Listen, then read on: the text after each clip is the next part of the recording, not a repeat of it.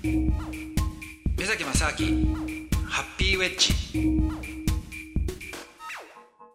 目崎正明です、えー、ドキドキキャンプの佐藤光晴です。ロバート・キャンベル先生です。よろしくお願いします。よろしくお願いします。こんにちは。まあ、日本人なのに海外経験の多い、まあ、目崎さんと、えー、アメリカ人なのに日本での生活も長く造形も深いキャンベル先生にちょっとお話を伺っていこうということでございます。先生まず日本に最初来られたのっていつぐらいなんですか？えー、っと今年でちょうど30年ですね。1989年の8月。はい。あその前に1年間大学時代に、ね、東京に留学してたんですけれども、まあ、今回っていうかもうほとんど僕の人生の大半ですが30年前に、えーと、福岡へ、はい、留学しようと、はい、来たわけですね。最初いかがでしたか？日本の印象は。えー、っとそうですね、えー、っと福岡に、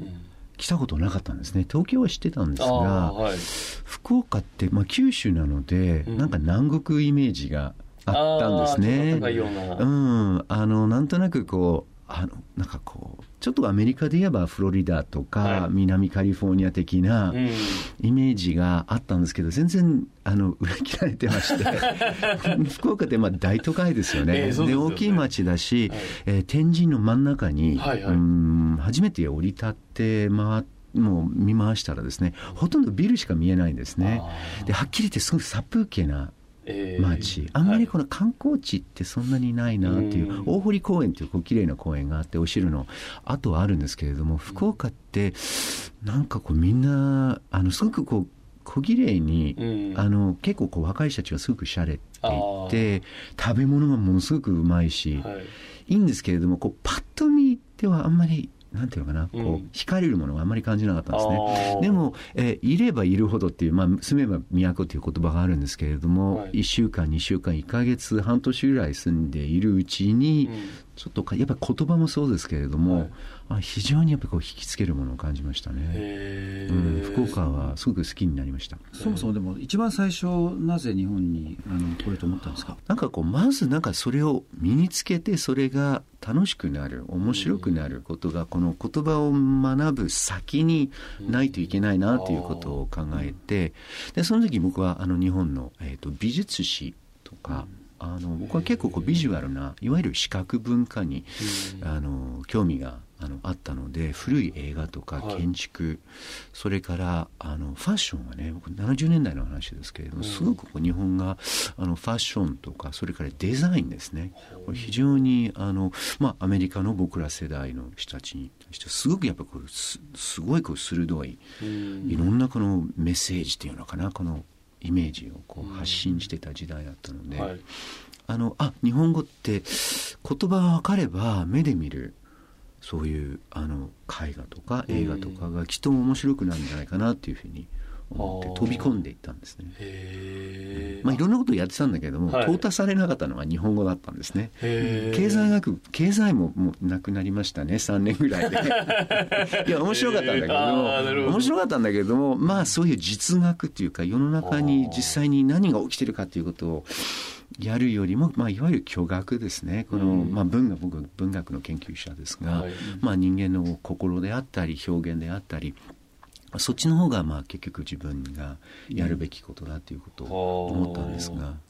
じゃあもう日本に来る前にはかなりある程度日本語っていうのはそうそうです、はい。結構まあえっと語学の学習でいうとこう上級日本語3年4年分ぐらいは大学で結構集中的にあのまあ、目崎さんもあのお分かりになると思うんですけどアメリカで結構集中講座っていうのがあって夏1年分履修できるプログラムがあって本当ブートキャンプみたいな感じで本当に朝から夕方までずっとこうドリルをこうずっとしながらなんかこう腹筋をこうずっとこうやってるような翌翌日すごい筋肉痛が あの出てくるようなねことをやってそれでこう1年分初級中級上級っていう。でそれを2つの夏を、えー、と1年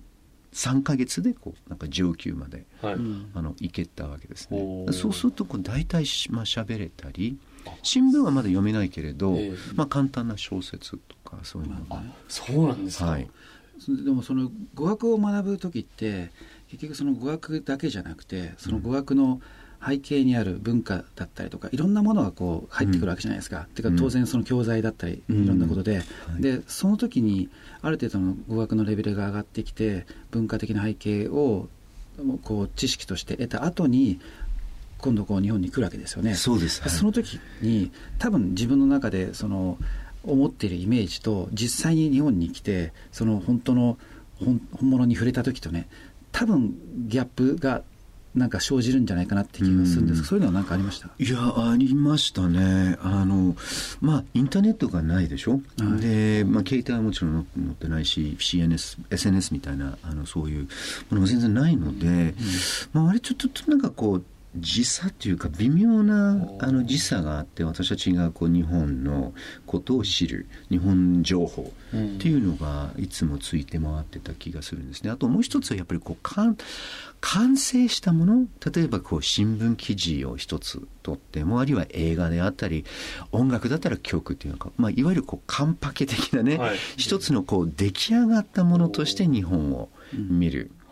世代だったわけですね今から考えると。今はもう本当にこう24時間こう流れてるんだよね。この動線として同時今こう出来上がっているこの東京とか大阪とかっていうことをアメリカにいながらにしてこう感じることできるんだけどだからそれってこうすごくこう日本人のそれ出来上がったパッケージってすごく綺麗ですよ。今もそうだけど放送がすごくこう まあ過剰放送という言い方をしますけどでもやっぱりこう東京とか福岡に実際に来てみるとまあ人間だから当たり前だけどみんな割とこうすごくこうあのき綺麗にあのスマートに生きてる人たちの中にすぐやっぱこう生活に困ってる人とか、その日の中でこう何を自分がすべきかということをただこう困った人っていうような人がいたり、残念な人が隣にいたり、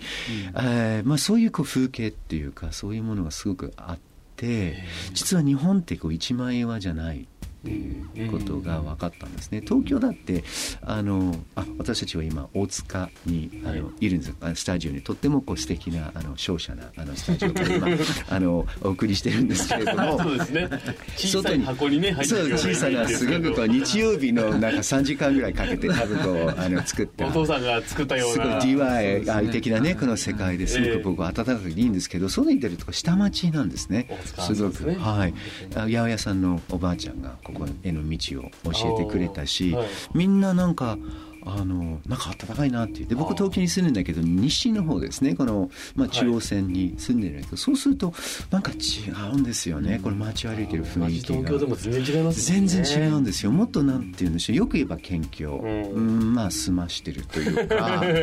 うんというようなところがあるし東京には3つ4つぐらいのそういうこう気圧のようなものがあることを、うん、感じるんですね。確かに。それそそれがこう見分ける見分けられるのに時間はかかりましたね。でも見分けて初めてやっぱり日本って、まあ、普通の文化っていうか面白いあの奥行きがあったり。なるほど。すいません。話が盛り上がってきたんですけれどもですね。お時間が来てしまいましたこの続きはまた来週以降にキャメル先生あと4週ありますので。はい。またちょっと深く掘り下げていけたらなと思います。ぜひぜひ。すみません。楽しいお話でしたけどもちょっとこの辺で今週は終わりたいなと思います、はい、じゃあまた来週。